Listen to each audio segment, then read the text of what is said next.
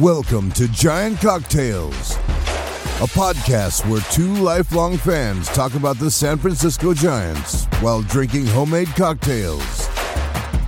Now, here are your hosts, Ben and Matthew Henry.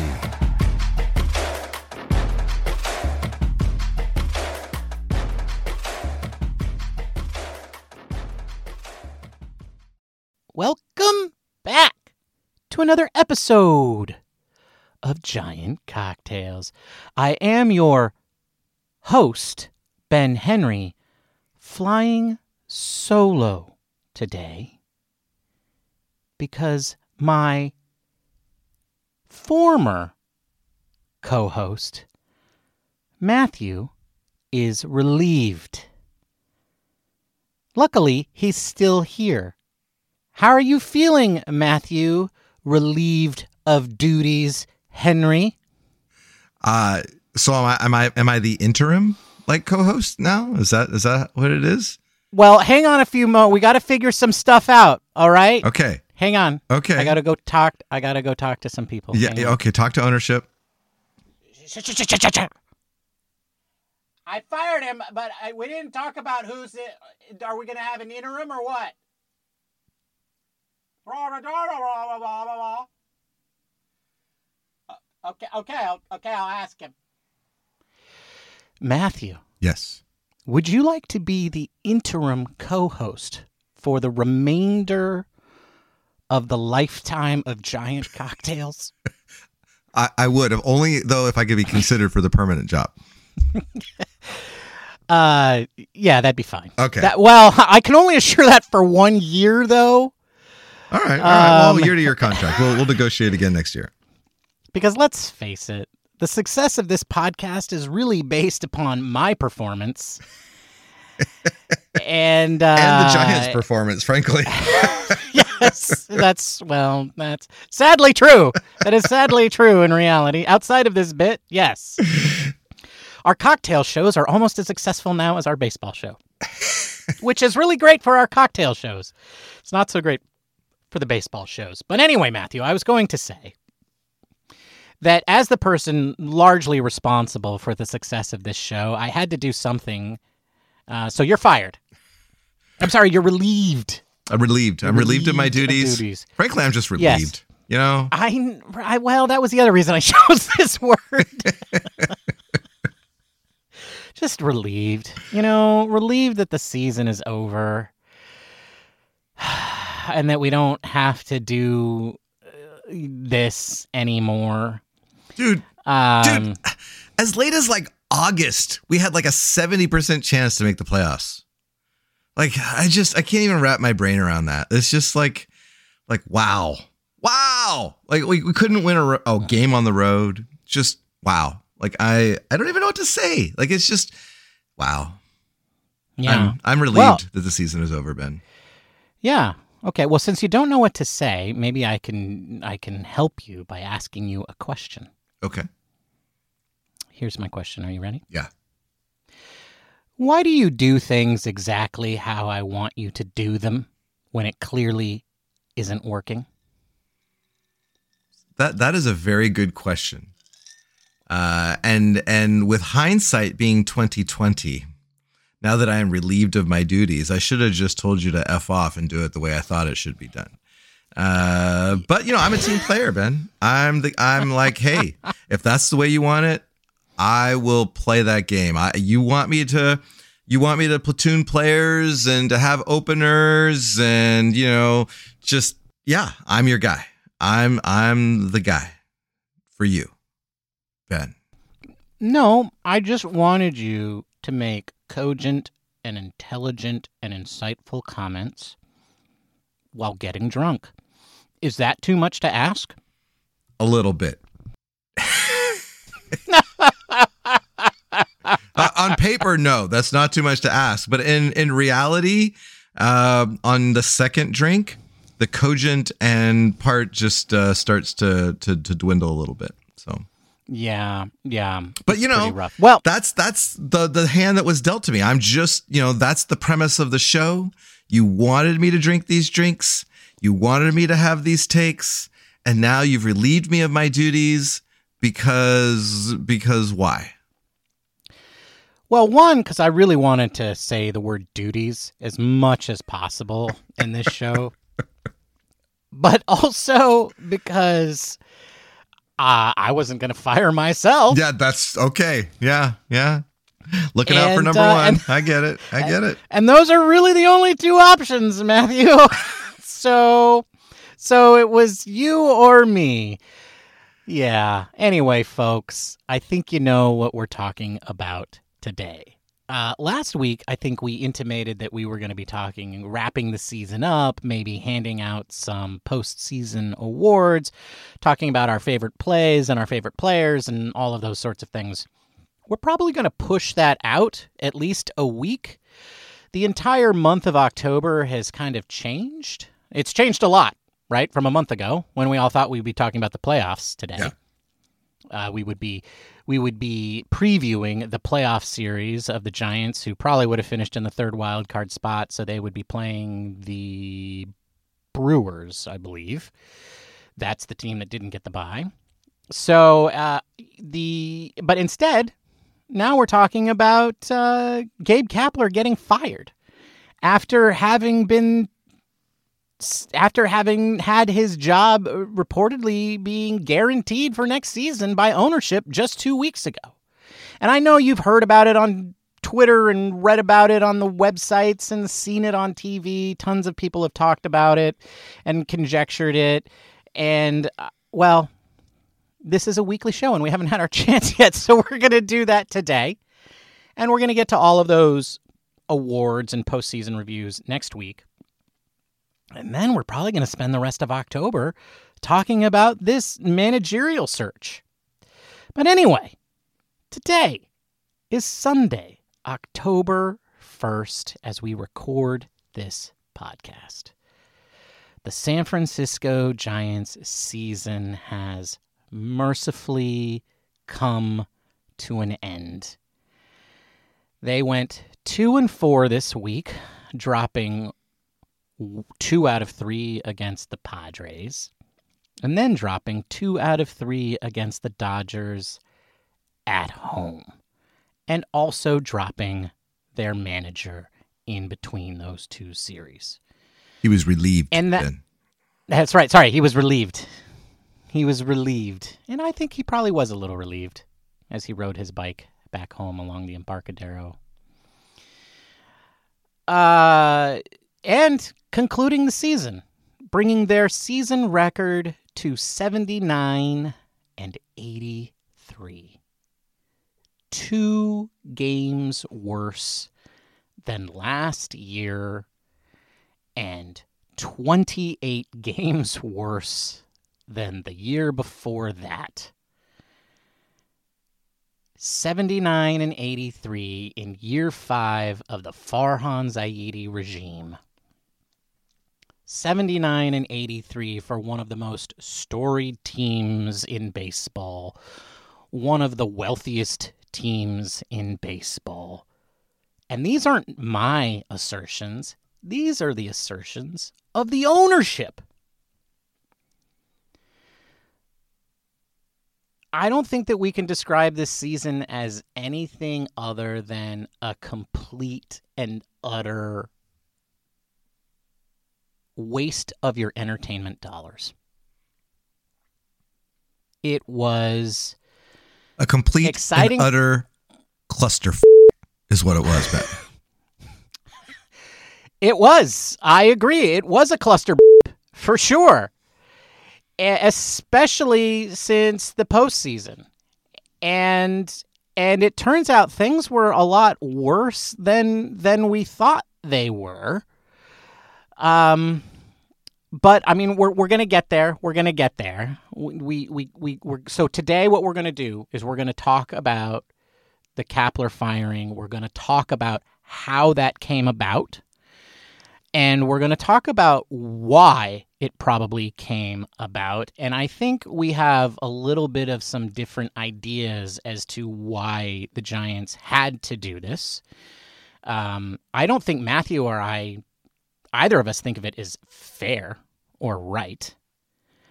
but I, at the very least, think that after the way things had gone during the previous week, that it was absolutely necessary for Gabe Kapler to be relieved. Um, and we're going to talk about that for the rest of the show. But before we do, for one last time, just for the fun of it, just, just, uh, just for the, I don't know, what what's it called when you take joy in your own misfortune? That's not fraudenscheid, masochism. Masochism. Right. Yeah, especially when things are that bad. uh, we're going to look at the standings. Today, the Giants had an opportunity to do one last thing. They had one thing, one last thing that they could have done to make Giants fans happy. One thing, right? And just after a season or a month or six weeks of just not getting the things done, they once again failed today when they lost to the Dodgers to bring the Los Angeles Dodgers record for the season to 162 making the Dodgers, I think, the first team in the history of baseball to have four 100 win seasons in a row where they played more than 100 games. So, yay. Yay. The Dodgers won 100 games today meaning that they finished 21 games ahead of the San Francisco Giants, who finished in fourth place. I will say this they were 20 games ahead of the Colorado Rockies. The Giants had a losing record this season, and none of us are happy, but they finished 20 games against the Colorado Rockies. Remember when they won one out of four against them, Matthew, in September? Well, Bob, the Rockies. Bob, Bob, what? Bob has some thoughts on this, right, Bob? Okay. At least we're not the Rockies. Uh, you know, that's really the only thing we can say about the season, right? I mean, at least we're not the Rockies. Yeah, I don't know. I think I feel like something needs to be done about the Rockies, right? Uh, I, well, forced ownership yeah. change, right? Just like you know, there needs to be something. Done. Yeah, there needs to be something done there because because that that is an organization that is just completely lost. Um, I, I feel like that organization is not trying. I think the Giants are trying. I just think they're trying the wrong things. right? It's maybe the wrong people are trying. But but Colorado really looks like they just don't care. They're just like, eh, let's just take the revenue share and, you know, we'll all just drink beer and, you know, sit outside and say, hey, at least it's not snowing. You know, I don't know. But anyway, and in the wild card standings, it didn't look quite that bad. The Giants finished today five games out of the final wild card spot. Five games behind the Arizona D bags. Five and a half behind Miami, who never finished one of their games, and that's why they're five and a half games behind them, and 11 games behind the Philadelphia Phillies for the first wild card spot. And that is your final standings review of the year. Matthew, who was hot? Who wasn't hot? So, really, the only person that was hot this entire week was Casey Schmitt. And that was just F- today. He had two future home runs. Hall of Famer? Uh, yes, future Hall of Famer Casey Schmitt, two for six with two home runs, both solo shots today in the final game of the season. Uh, Austin Slater, actually, if you want to get technical, batted 571 this week, but only had seven at bats. Uh, JD Davis and Mitch Haniger actually, in their very small sample size, hit well and then went on the IL. So can't really include them.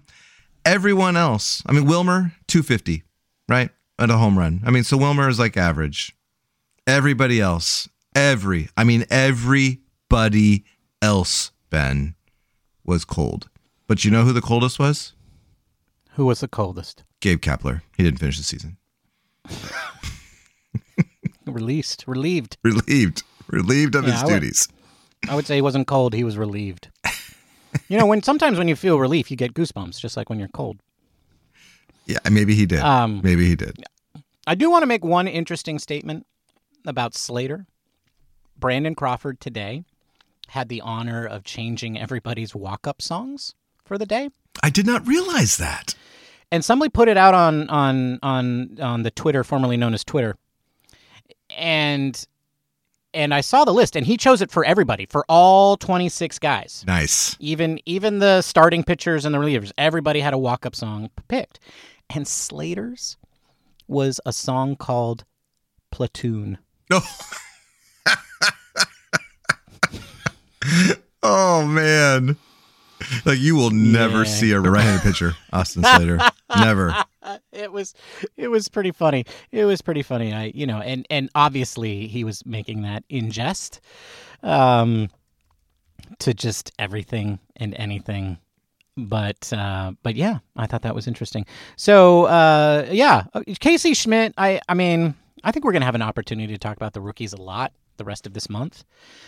I do want to say that it was really nice to see him have a day like today. His swing looked really good. He looked really comfortable at the plate. He is still a guy. I never jumped off of his bandwagon. I'm still on his bandwagon.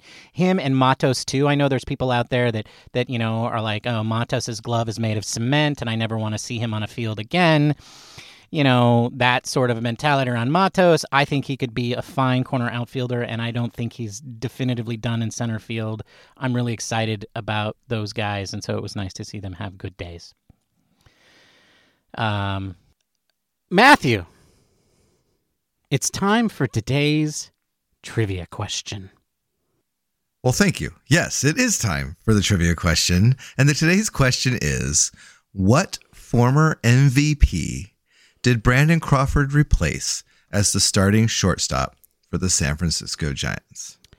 What? But Tsuyoshi Shinjo and Rickard Fernida were outfielders.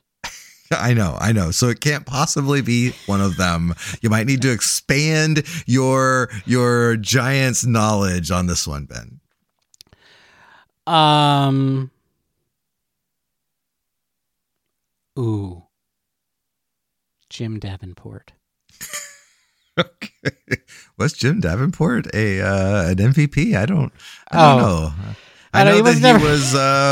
Uh, he actually has more in common with Kapler than uh, than Crawford, and well, then he was let go. You might have figured out. You season might have figured out my secret, Matthew. Uh, Jim Davenport. Final answer. Locking it in. All right, all right. We'll see how wrong Ben is at the end of the episode. Isn't it time for the booze, boys? What are you drinking, Ben? Well, thank you for asking, Bob. That's very kind of you. Bob, today I am drinking a cocktail called the Stone Fence. I mean, Stone Fence. I keep doing that. Uh, the Stone Fence is a very, very simple cocktail. So I have pizzazzed it up a little bit this week. If you want to hear more about what normally comes in a stone fence or why I made the choices that I made, you should listen to last Thursday's episode. We're really trying to get it so more people listen to the cocktail shows than the baseball shows. Um, we feel like the Giants have done a really good job helping us out there, and we're almost to that point. But anyway, what's in a stone fence? Well, the way I'm making it, it has two ounces of Laird's Applejack, but really, you can use any spirit that you want. You add to that two to four dashes of your favorite bitters, but that's not traditional and totally optional. The only thing that's required in this cocktail is apple cider, and I am using Martinelli's sparkling apple cider. You pour all of those ingredients in over ice into a highball glass, and then you garnish it with nothing. And you drink it down, and you have three of them before you know it. It's the perfect cocktail for after for having after your team was eliminated from the playoffs. And that's what I'm drinking today, Bob. A sparkly, bitter stone fence. Mmm, that's a tasty cocktail. It's pretty good, Bob. What are you drinking, Matthew? Bob, I have fully embraced fall now. It's fall. Uh, you know, the Giants are out of the playoffs. It's definitely fall. And so I am drinking something called I Don't Give a Fig. And this recipe is courtesy of Alyssa Dunn from at Hell Queen Cocktails on Instagram. Uh, what's in it? It has two ounces of fig infused gin, a half ounce of Cointreau, a half ounce of orgeat syrup, one ounce lemon juice, a dash of absinthe, and garnish it with a fig. So you add all the ingredients except the garnish to a shaker with ice and shake for 12 to 15 seconds.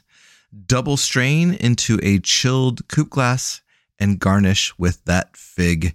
It's a nice herbal, uh, welcome fall kind of cocktail with the fig kind of coming to the forefront.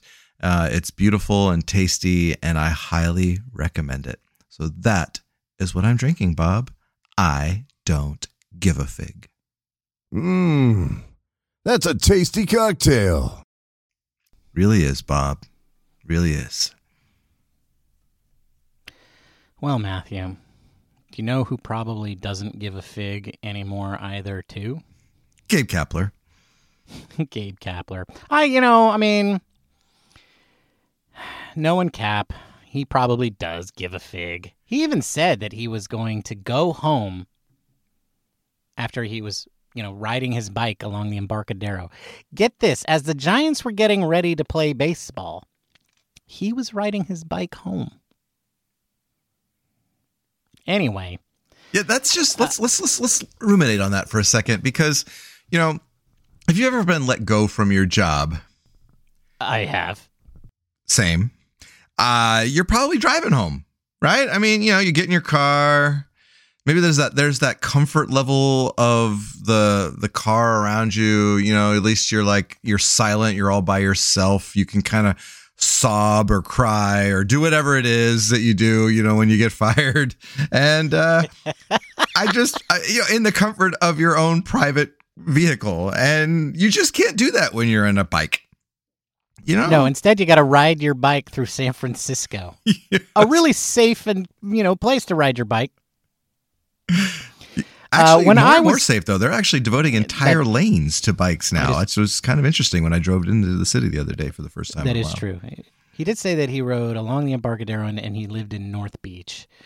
That's that's a tr- that's a That's long ways. Yeah, that's a That trek. So, um, but uh, but anyway, the one time that I was um fired in that way, um, I had I, I got I, I don't know why I'm telling the story, but I got fired once, and I was uh we I, I had a mutual separation once, and um.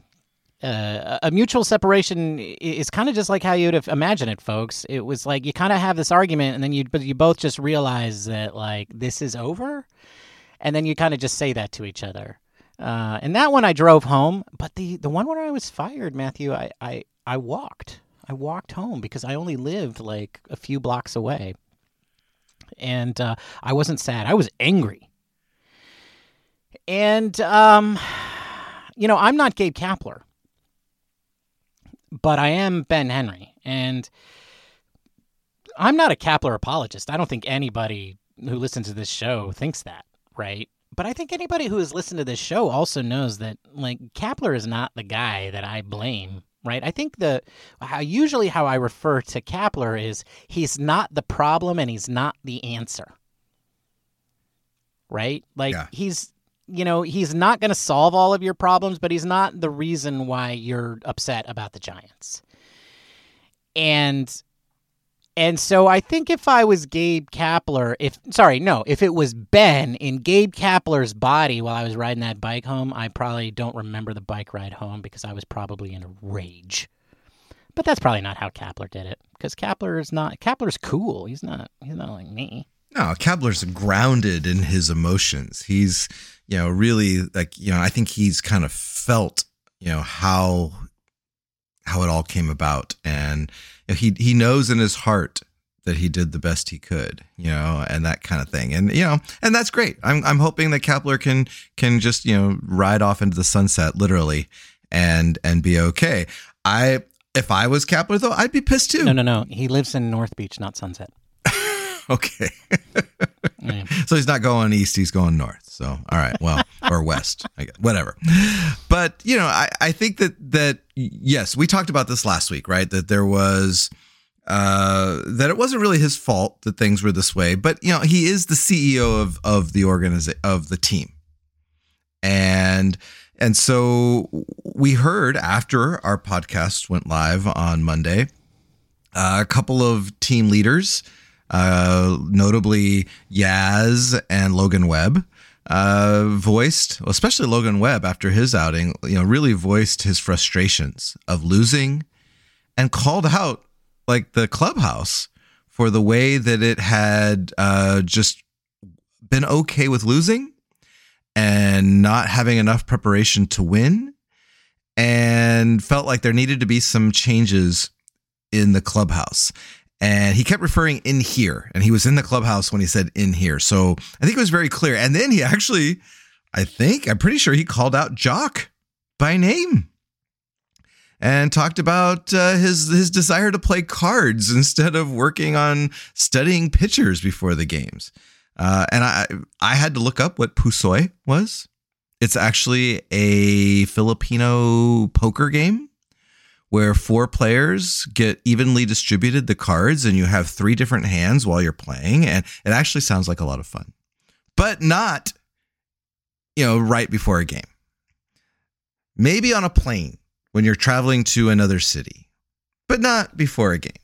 And apparently oh, that's kind of where the giants were. And and you know you and i were talking about culture and how you know kapler is the person that is responsible for that and when your leaders like Webb and Yaz are starting to voice their concerns out loud, it probably means that they've been voicing their concerns to Kapler and to uh, the leaders within the organization for a while and hadn't been getting the results that they were looking for.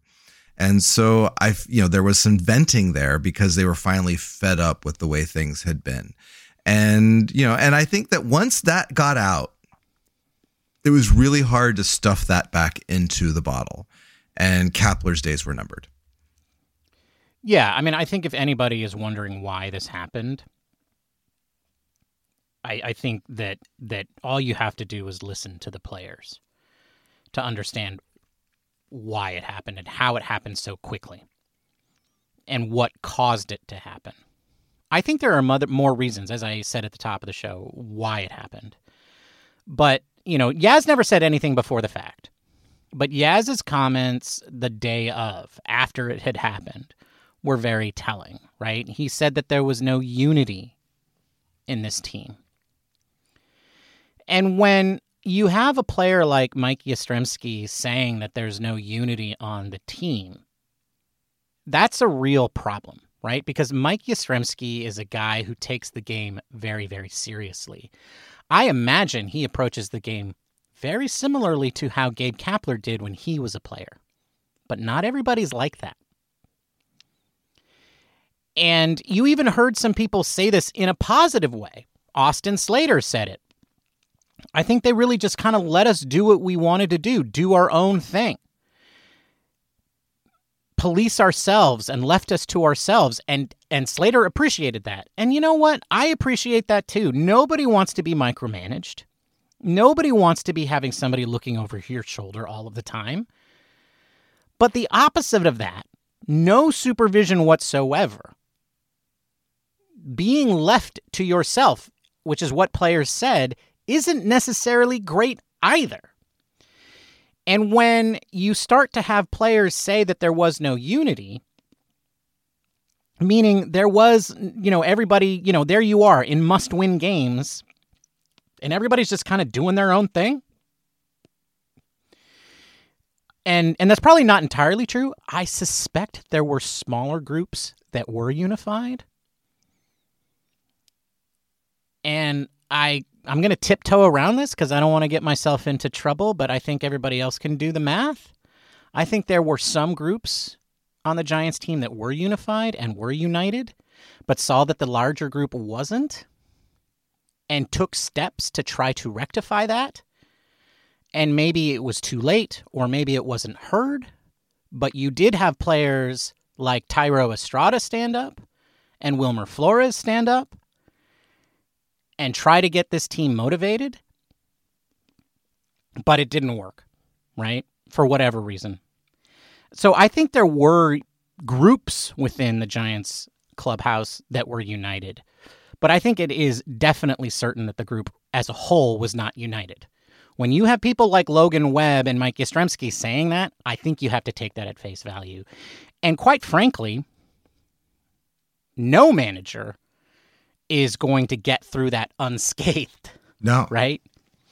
As- Well- when you're losing, when you're losing. Yeah. And I know a lot of people said, and maybe you want to chime in on this, a lot of people said, oh, well, none of this happens when you're winning. But the thing is, they weren't. They weren't winning. Exactly. So it's kind of a moot point. And and and Logan Webb saying this is important because he's the only one that's under contract beyond like next year. You know, this is his team. He's the one that has committed to this team for the next 5 years.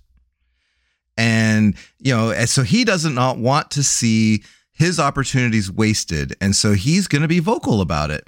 And you know, he's the ace of this team he's admitted that he's you know he's not sure if that's his role because he's not an everyday player but he is the guy that this team uh, looks up to because he is the one that the team is invested in and so i i feel like him saying that things needed to change was a huge turning point for this organization and and i think that you know it's been you know the fans have been unhappy with Kapler for a while.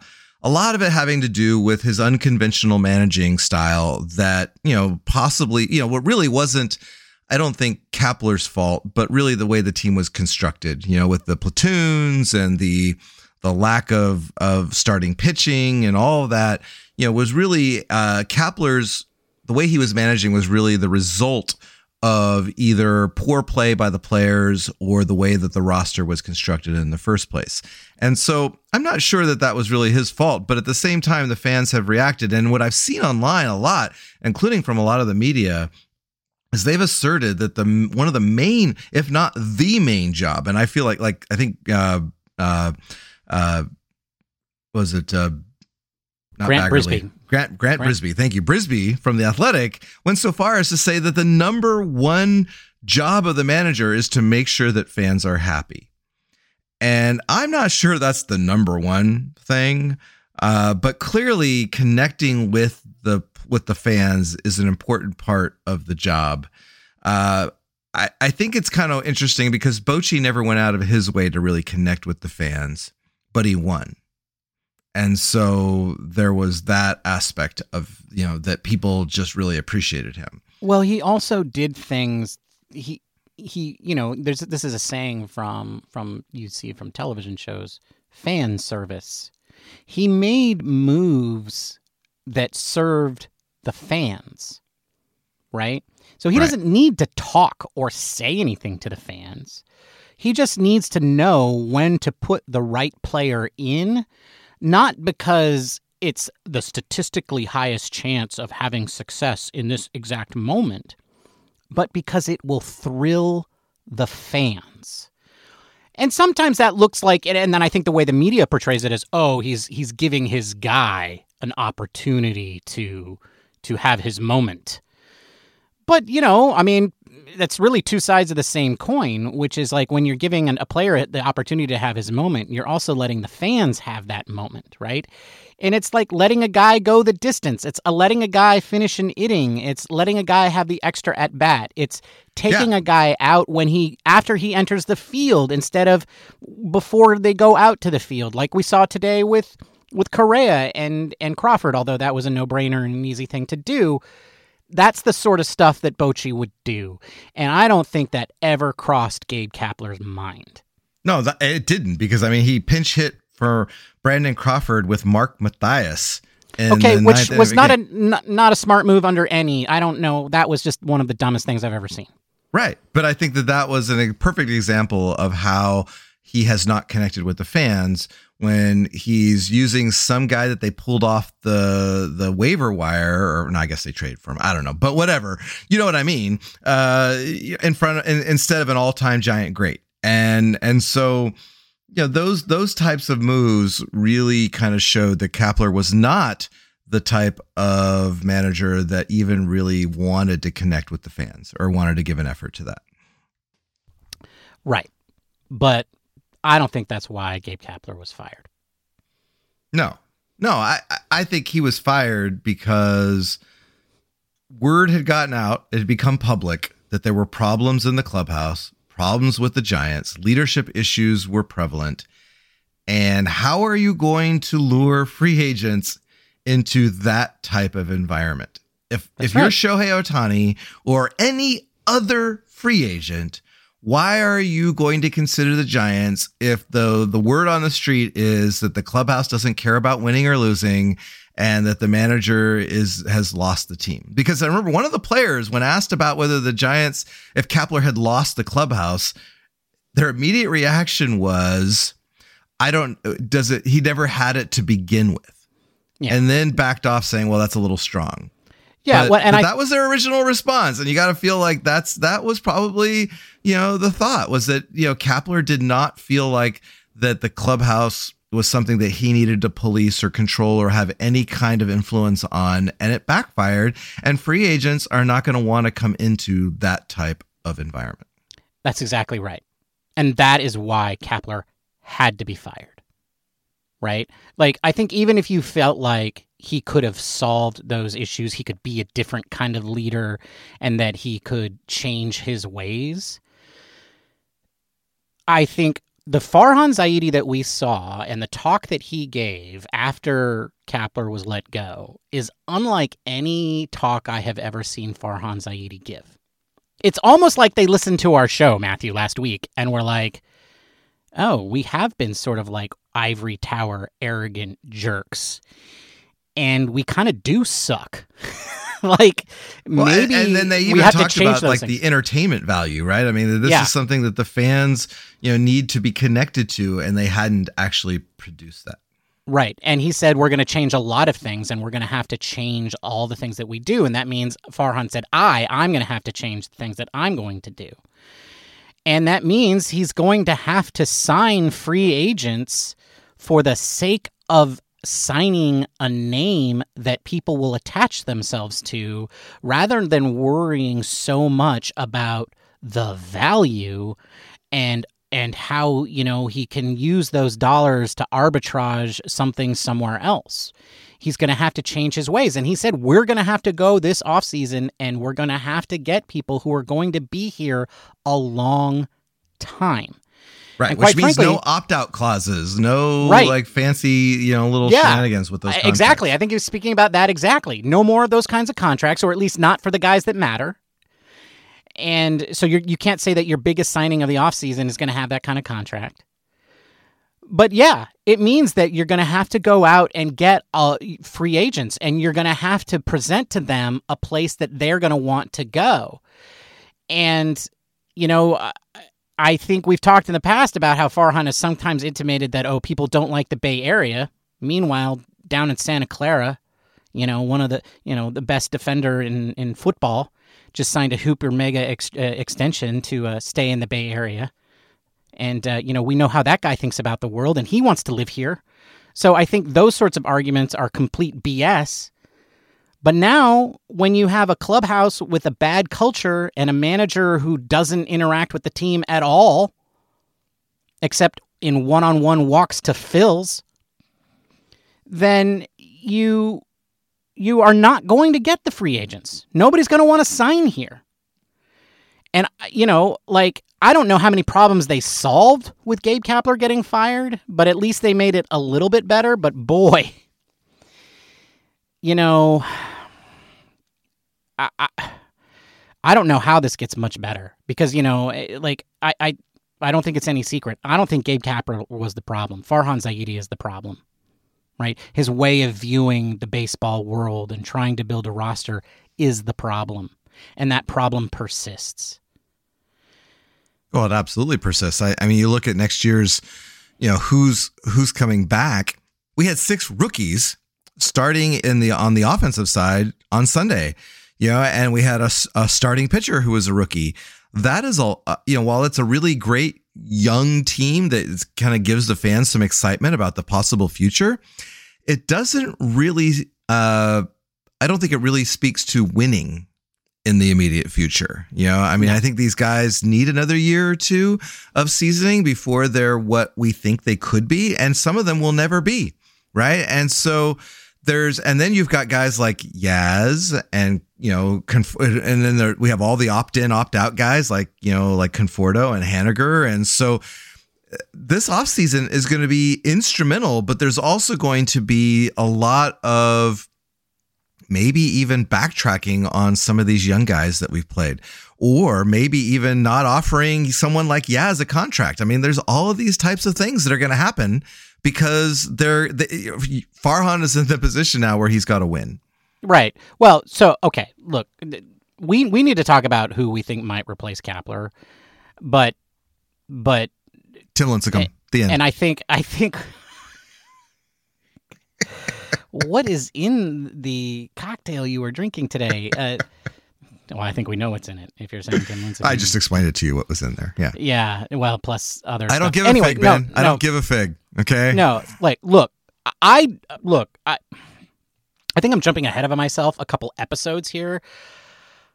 I don't think that next year is going to be much better than this year. I think that the Giants as an organization have an opportunity to to put together a product that is entertaining because it's young and interesting. I think if you want to look for a season that is comparable to next year in the past, I think next year is 1986. Right? Will that be enough Nin- to keep Farhan's job though? I don't think so. No, I don't. So the next GM is going to benefit from all the yeah the next the next gm is going to benefit from all of the young guys all of the work that farhan did of like building up the the the minor leagues and keeping the contracts clear they're definitely going to benefit from that but you know at the same time farhan should have benefited from that too right on the trading and free agent side and he didn't so i, I think next year is, is not going to be great i think that but I think they can put a product out there that's interesting because it's young. And I think it would be. I also believe and agree with you, though, that Farhan will do whatever he can to try to save his job. So there probably will be a lot of yo yoing of young guys. And we will see a lot of scrap heap veterans thrown at the wall to see if they stick. And and unfortunately, he will do that as he gets more desperate to try to get the team to perform. Well, that's So more I- of the same though. I mean, he's been doing that for the last four years. Well, I mean, what the only other thing that can save his job is this offseason. So we'll know whether or not Farhan has done what he needs to do by opening day. Right? Because like he, otherwise he can't save himself after that. Six hundred So- million dollars to Shohei Ohtani. Right. Well, I mean, you know, and and hiring a manager that can convince Shohei to come here for any amount of money. Yoshi so I- Shinjo. That's what Cole Kuiper said. I I- was I think like, that's genius, and- man. I That's mean, I didn't. He's managing in Japan right now. Yes. Yeah, I'm on. I'm on board. Let's bring Shinjo back as the manager. Yes, yes. I will. As a I will. blatant as a blatant way of trying to lure Shohei Ohtani. Let's That's just, right. You know, yes. Shinjo. yes. And and Giant Cocktails Nation. That's right. That's right. Every cocktail after this will be like Japanese whiskey. you know, we'll be like we'll be all in on the That's Shohei right. and, That's right. and, And so- On that note, like, okay, given that we know that the next manager coming in, I mean, I don't know who they can convince to be a manager, right? Because everybody's going to come in knowing that Kapler's on the hot seat, and that it, if Kapler gets sorry, sorry, that sorry, that Farhan is on the hot seat. If Farhan gets fired at the end of this year and they hire a new head of baseball operations, that person is going to come in and fire the manager and hire their own manager. Yeah. So whoever they hire for this manager spot this year is going to know that. So they're going to have a real hard time hiring somebody, and they're probably going to have to give them something like a three or four. I think of a four-year contract. Three years sounds pretty standard. So four years, right, might be the way to lure somebody. So that's possibly three years of free money if Farhan gets fired. Um, so that's all very interesting, and I don't know how they're going to make that work, but that's the position they put themselves in. So Matthew, who replaces Kapler? Hmm. Well, contrary to fan wishes out there, Buster Posey is not going to be the next manager. All And I don't think he should be. no.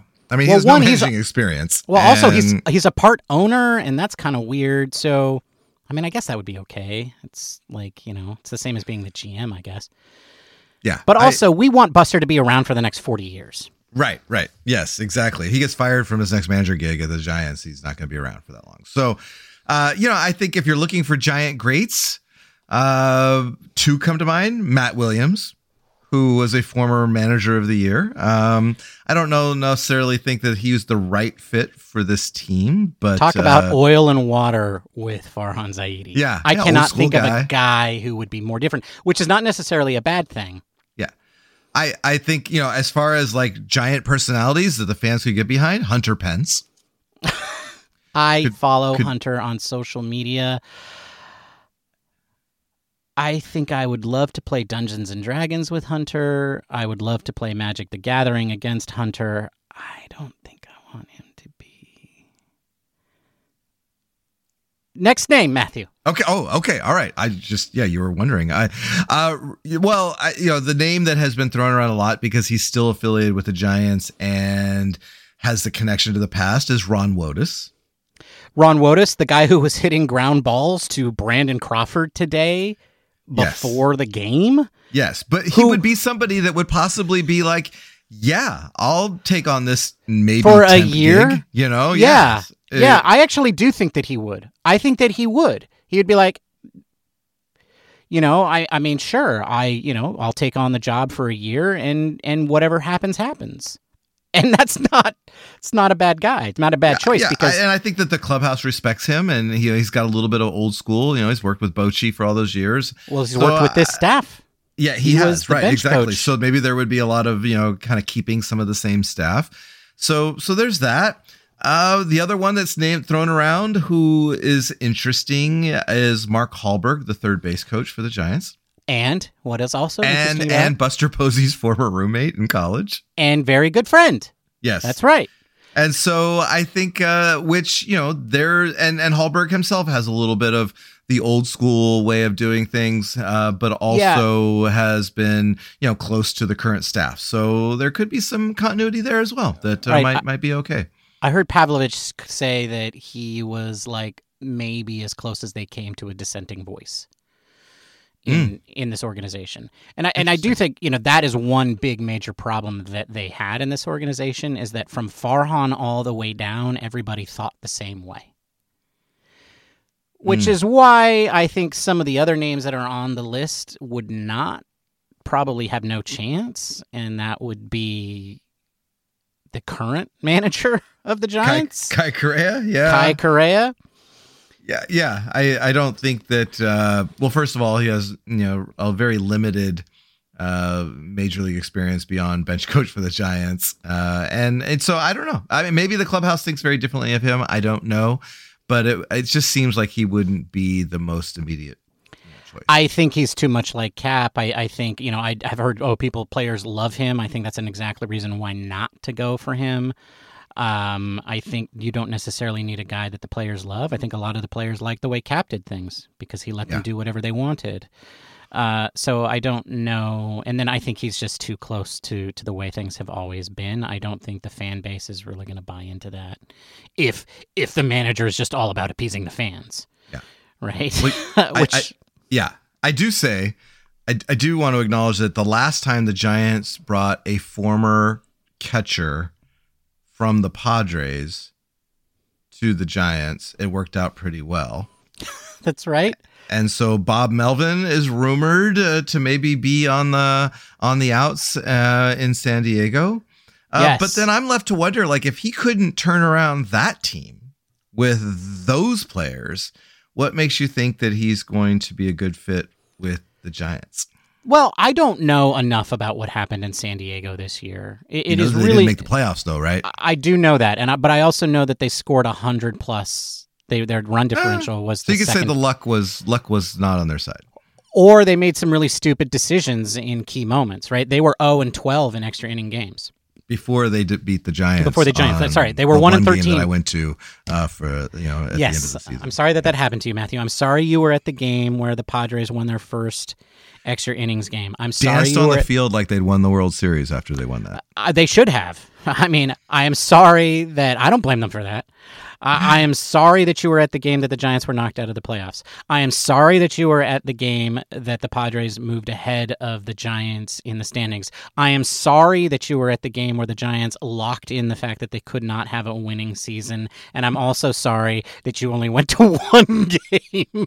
I think I, t- I, to- I sat in the bleachers because because I just felt like that was the only kind of money that I wanted to invest in the Giants. I gotta No, tell you, nobody, enough. nope. Can I tell you, nobody in the bleachers pays attention to the game. There were so many conversations going around with me. None of them were about the game. The the young ladies in front of me from the law uh, law school. I don't I never found out which one. They were all uh, potential lawyers, future lawyers. They were having wonderful conversations. None of it about the game. Uh, you know, the guys behind me were having a lot of fun. Not really paying attention to the game. So yeah, bleachers are interesting. Bleachers are interesting, definitely. Or maybe the Giants are boring and you have to make your own fun, even when you go to the game, fair, fair. right? Yeah. So, okay. So, getting back to, but you were talking about the Padres and and former managers there. Like uh, Bob Melvin, so so the deal in in San Diego is is that yes, Bob Melvin is on the hot seat mainly because they missed the playoffs, but also because apparently he and their head of baseball operations or whatever the heck his title is, AJ Preller, don't like each other. And and so so there's a possibility that Melvin could be relieved of his duties. I think he would be a strong consideration for the Giants because a he has worked with Farhan in the past. He is analytically minded, but I think he's also very good at working with young players. And this is one thing where I am not sorry to see Kapler go if that's the way that he ran his clubhouse. If he let players just go fend for themselves and just let them do their own thing, and you have a roster full of at least half of them are rookies, young men who are 21 to 23 years old, and you're just kind of like ignoring them all and just letting them all do their own thing. That doesn't sound like a good situation to me. Bob Melvin is used to that. That's the Oakland A's. Yes. and so, you know, I I I could see Melvin working with a young team that's not full of prima donnas who all think they're not just the best guy on the team, but the best guy in baseball, which I'm sure can be aggravating for anyone. But, you know, yeah, I do think they have to take a hard look at what was wrong with the Padres this year if they're going to extend an offer to Melvin, if Melvin is available. Because quite frankly, I look at the Padres and I think there's not a long a lot wrong there. I think if you kept the band together and brought everybody back, next year they're going to be the team that you thought they were going to be this year. So I don't know that that Melvin is going to be available, but I definitely wouldn't take him off the list because of the Padres' woes this year. He was also a former Giant. You know, Exactly. played three seasons. Played three seasons with the Giants. Backed He up and- Bob Brenly. As, That's right. uh, he was catcher. Brenly's backup. Yeah. Yeah, and and hit like a backup to be honest, but still, Yeah. you know, um, you know, yeah, he's got a giant pedigree, definitely. Right. One other big name that is allegedly out there because his contract is expiring, I think by his choice, it's not clear, is Craig Counsell, who has been extremely successful in Milwaukee and is still, you know, still in it. and whenever he's available, his contract will expire whenever the Brewers season ends this year. And it sounds like because he doesn't want to go back to Milwaukee, I guess they haven't extended him. His contract's just going to expire. And so he's available. Um, I don't know that, you know, I, you also do have Tim Lincecum on this list, which I think is amazing. I just thought it was funny. I put him. Nobody on the list even because, knows where that man is. But he could just stroll in and everybody be like, you know, like it's Tim Lincecum. And Can you imagine? Can you imagine he strolls in instead of a big like John McGraw stogie, he's got a he's got a he's got a he's got a doobie. Yeah, hanging out of his mouth, and he just points, never speaks, just points. And he does that for the next 50 years while the Giants pass the Yankees in World Series 1. That would be amazing. I'd sign up for that. I would. Say. I'm buying those season tickets. uh, uh, but uh, but another did, did we talk about Stephen Vogt uh, somebody that we did not. We did not. And Stephen Vogt, very well respected catcher, former Giant, a like you know, and now I think he's a coach for the Seattle Mariners. And uh, so, and there seems to be some some sen- sentiment that eventually he will become a manager. And there was a lot of respect for Stephen Vogt when he was a Giant, so you know he could be a, a candidate as well. Especially the kind of guy that if you're offering him a big jump up into a manager role, that he might not mind the volatility that comes with it. Right. Okay. Well, you know, I'm going to wrap this conversation up by saying this, Matthew, because I think we're going to talk about this more as the month of October goes on, because this Mm. this decision is going to be made by the end of October. Uh, whoever they bring in, I want two things. I want somebody who is going to be able to work with young players at the major league level, right? Who is going to help them develop, who is going to understand that they're young, who is going to run out there and stand up for them 100% of the time when they're getting jobbed by Angel Hernandez. You know, and instead of 50% of the time like Kapler did. You know, even if you don't like to get thrown out of games, like sometimes you're not doing it for the fans, Grant. Sometimes you're doing it for the young 22 year old player who needs to see his boss stand up for him. And maybe that's what a manager's supposed to do. Anyway, uh, you know, so I'd like to see a guy who could work with young players. And and the other thing is, is I want somebody who's gonna who's gonna listen to Farhan Zaidi and say, "Wow, Farhan, that's a really interesting idea," and then go do something entirely different. Like that's what we need in a manager. We need those two things. So whoever it is, I hope they can do both of those things. We're getting close to the end of time, Matthew, but we do need to talk about something very sad. Oh, we do. Sadder than sadder than the Giants not making the playoffs.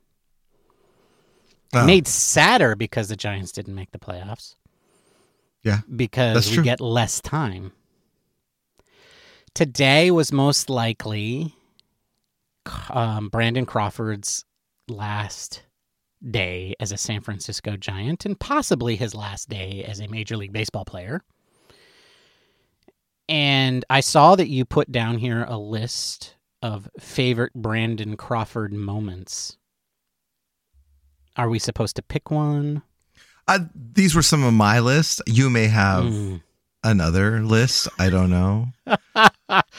I saw that you have the cameo, his cameo on Liv and Maddie, a Disney show, on there. I Classic. that- my, I thought he was bad in those cheesesteak shop commercials. Yeah, he acted about the same in Liv and Maddie. He was pretty bad. He does not have a second career in acting. But you know what? Neither does Barry Bonds, and he's making commercials for. Yeah, I, you know, just uh, Liv and Maddie was very popular in my house uh, when my kids see. were were were growing up, and uh, it was on on the background all the time, and it was one of those shows that I actually started looking forward to my kids watching, and and what cemented it was the cameo of B Craw on there. One of the characters, it was his favorite player. She took him to see him. They got to meet him, and it caught a home run or a foul. She caught the home run, actually. I think he he she he did not.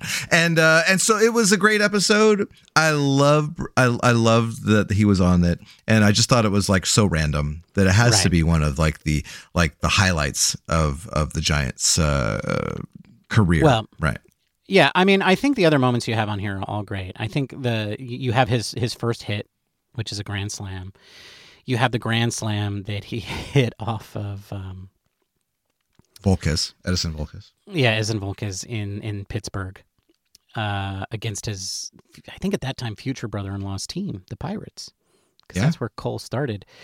Um, and those were two seminal moments. Um, I think it's it's his his the one that just really sticks out to me. All you know, no, what sticks out to me is, and I know it was kind of an extra inning kind of thing, is his seven hits mm-hmm. in in in Miami.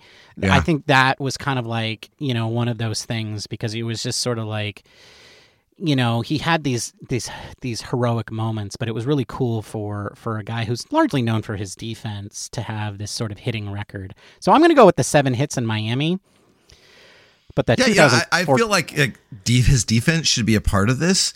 Obviously, there's like I mean, other than the double play to you know in the late in, in the 2014 Game Seven World Series of Panik to to Crawford. I largely think was- of that as a Joe Panik play. Yeah, exactly, exactly. But the, the the the pivot he made on that was amazing, and and I think indicative of the fact that he was a tremendous defensive player uh, in his prime. And and so it's hard to kind of single out anything, but I think we can all we can all remember those backhands deep in the hole with the gun across the the diamond and just you know the diving up the middle and and with the the flip of the glove to the second baseman, you know, just all those types of plays that I think we've kind of taken for granted that it's just something that players do because we've seen it like every you know every other game for 13 years. Let me add this because I, I remember talking about him in a episode that season. But I, I, I know we picked singular you're talking about singular moments here, but I think 2021 and his performance that year was and I think I said it then, which was it's just like it's um, it's so satisfying to see one of the all-time great Giants, possibly the best shortstop the organization has ever had right? Like if you go up into baseball heaven and they say, "Here's the Giants Giants starting nine, it's probably going to be Brandon Crawford at shortstop, Yeah. right? And to see him have his career year in 2021 coincide with the best year in terms of wins for the organization overall was was really really awesome. It wasn't one moment, um, but it was when everything came together and i thought you know so i, I do want to call out just 2021 overall is is also a big a big thing but i think it's it's very telling that we're having a hard time even just pick, picking one moment Sure. right i don't Yeah, think and- one moment describes a player like that Right. And just the connection that he had to the team from the time he was a little boy, you know, advocating for the the Giants not to sell the team with that infamous photo and candlestick, you know, to the moments, you know, just to growing up with the team and being a part of the Brandons with Belt and Crawford and just the camaraderie and the banter that those two had and just, you know, just really really helped us connect to the Giants in a way that few players had. And what's interesting about that is that he's not this outgoing, gregarious guy, but he allowed us to kind of see him in in his moments and and really connected to us and and and had a lot of fun with Brandon Belt and just you know all those moments just really kind of I think help you love the guy even more and just feel really thankful that he was a giant for all of his career. agreed. Agreed. Well i mean we don't know. He hasn't retired yet That's But- true. I mean, maybe he goes some. Maybe he goes to you know. Maybe he yeah goes. To he's definitely I don't know. done as the giants the giants have to move on Uh, there's just no way they can bring him back um I, I do know that he believes he can still play, but he really hasn't made up his mind. But I think we all know he's he's not going to be a giant next year. Yeah. And uh, and yeah. Okay, well, I think Matthew that brings us to the end of our show for today. As I said, we are going to be talking about this manager stuff for the rest of October. We are also going to wrap up the season as a whole. Uh, we're going to talk about a bunch of positive things, give out some cocktail, well, cocktail, fictional cocktails to people as awards for the season. Um, I think we'll probably do that next week, Matthew. Yeah, unless they hire a manager or something. Yeah, unless something big else happens, right? You know, so um, that's what we'll do next week. Um, but we still need to answer today's trivia question, Matthew. Yes, it's time for the uh, answer to today's trivia question. If you recall, the trivia question was What former MVP did Brandon Crawford replace as the starting shortstop for the San Francisco Giants? And Ben had said Jim Davenport. Final answer, he locked it in. He Obviously, played, he played very, like hundred, almost two hundred games at shortstop. Okay, it's not like I'm. It's not like it was ridiculous. Okay, but in what years? Uh, mm, well, he played his most in 1964, yeah, okay, so you're a little off, a little off on the time timing, but and it's uh, very rare that a guy goes from manager to shortstop. yeah, very rare. Very rare. The answer is former MVP Miguel Tejada.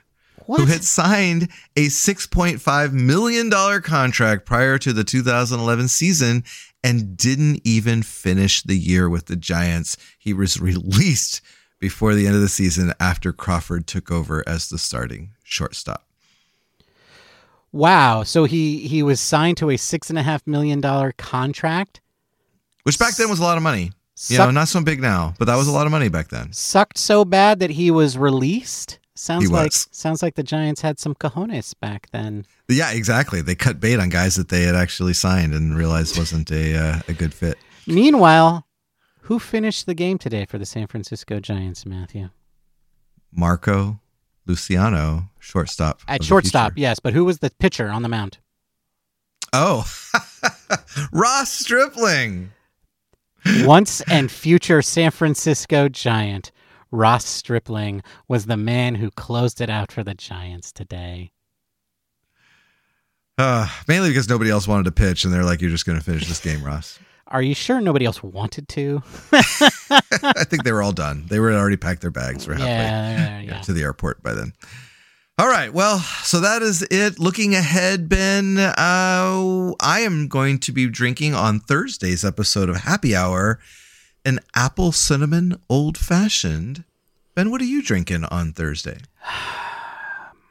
Matthew, I'm starting my week, my month of bitterness because the Giants should be in the playoffs and aren't. So until October is over, it's nothing but bitterness.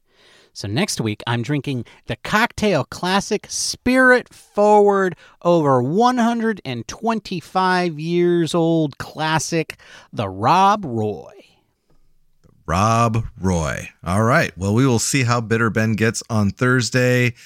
Our opponents coming up, Ben, uh, we don't really have any, unless you count. What are you talking about? I wrote two names down here. I see that. I see that. Uh, Farhan Zaidi and Shohei and Ohtani. Shohei Ohtani. Well, show it's really Shohei Ohtani's agent. yes, that's true. Those those are those are our enemies this offseason. If Farhan can just stay out of his own way, and if we can just somehow get Shohei Ohtani to sign with the Giants, and you know what? I don't care if all he ever is is a DH for the rest of forever. Folks, would you have taken Babe Ruth after he left the Red Sox? Absolutely. That's yeah, that's supposed to be a no-brainer question, right? So, yeah, I'll take Babe Ruth after he leaves the Red Sox. All right. Well, folks, that wraps it up. Uh, thank you for stopping in after the season's already done.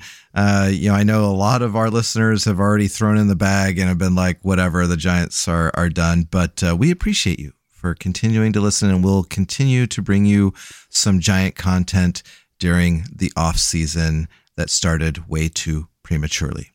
Uh, what you can do, though, as a way to help the podcast is don't forget to subscribe if you haven't done so already. And to like and review our podcast. Give us a really great amazing uh, review on apple podcasts if you can. That would be wonderful. And don't forget to follow us on the social medias uh, the platform formerly known as twitter instagram threads and mastodon at Giant Cocktails. You can find us with all of our recipes and on the platform formerly known as Twitter.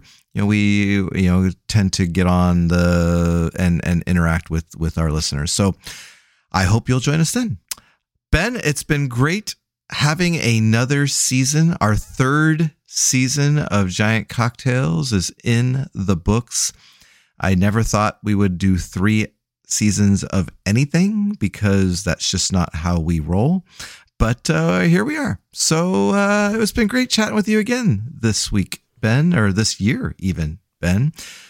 Until next time, cheers, my friend.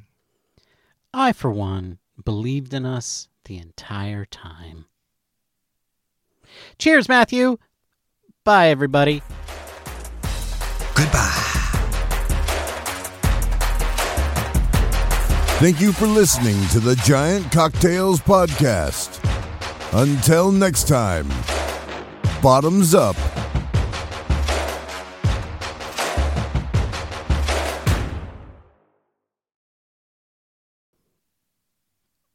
You believed in us, huh?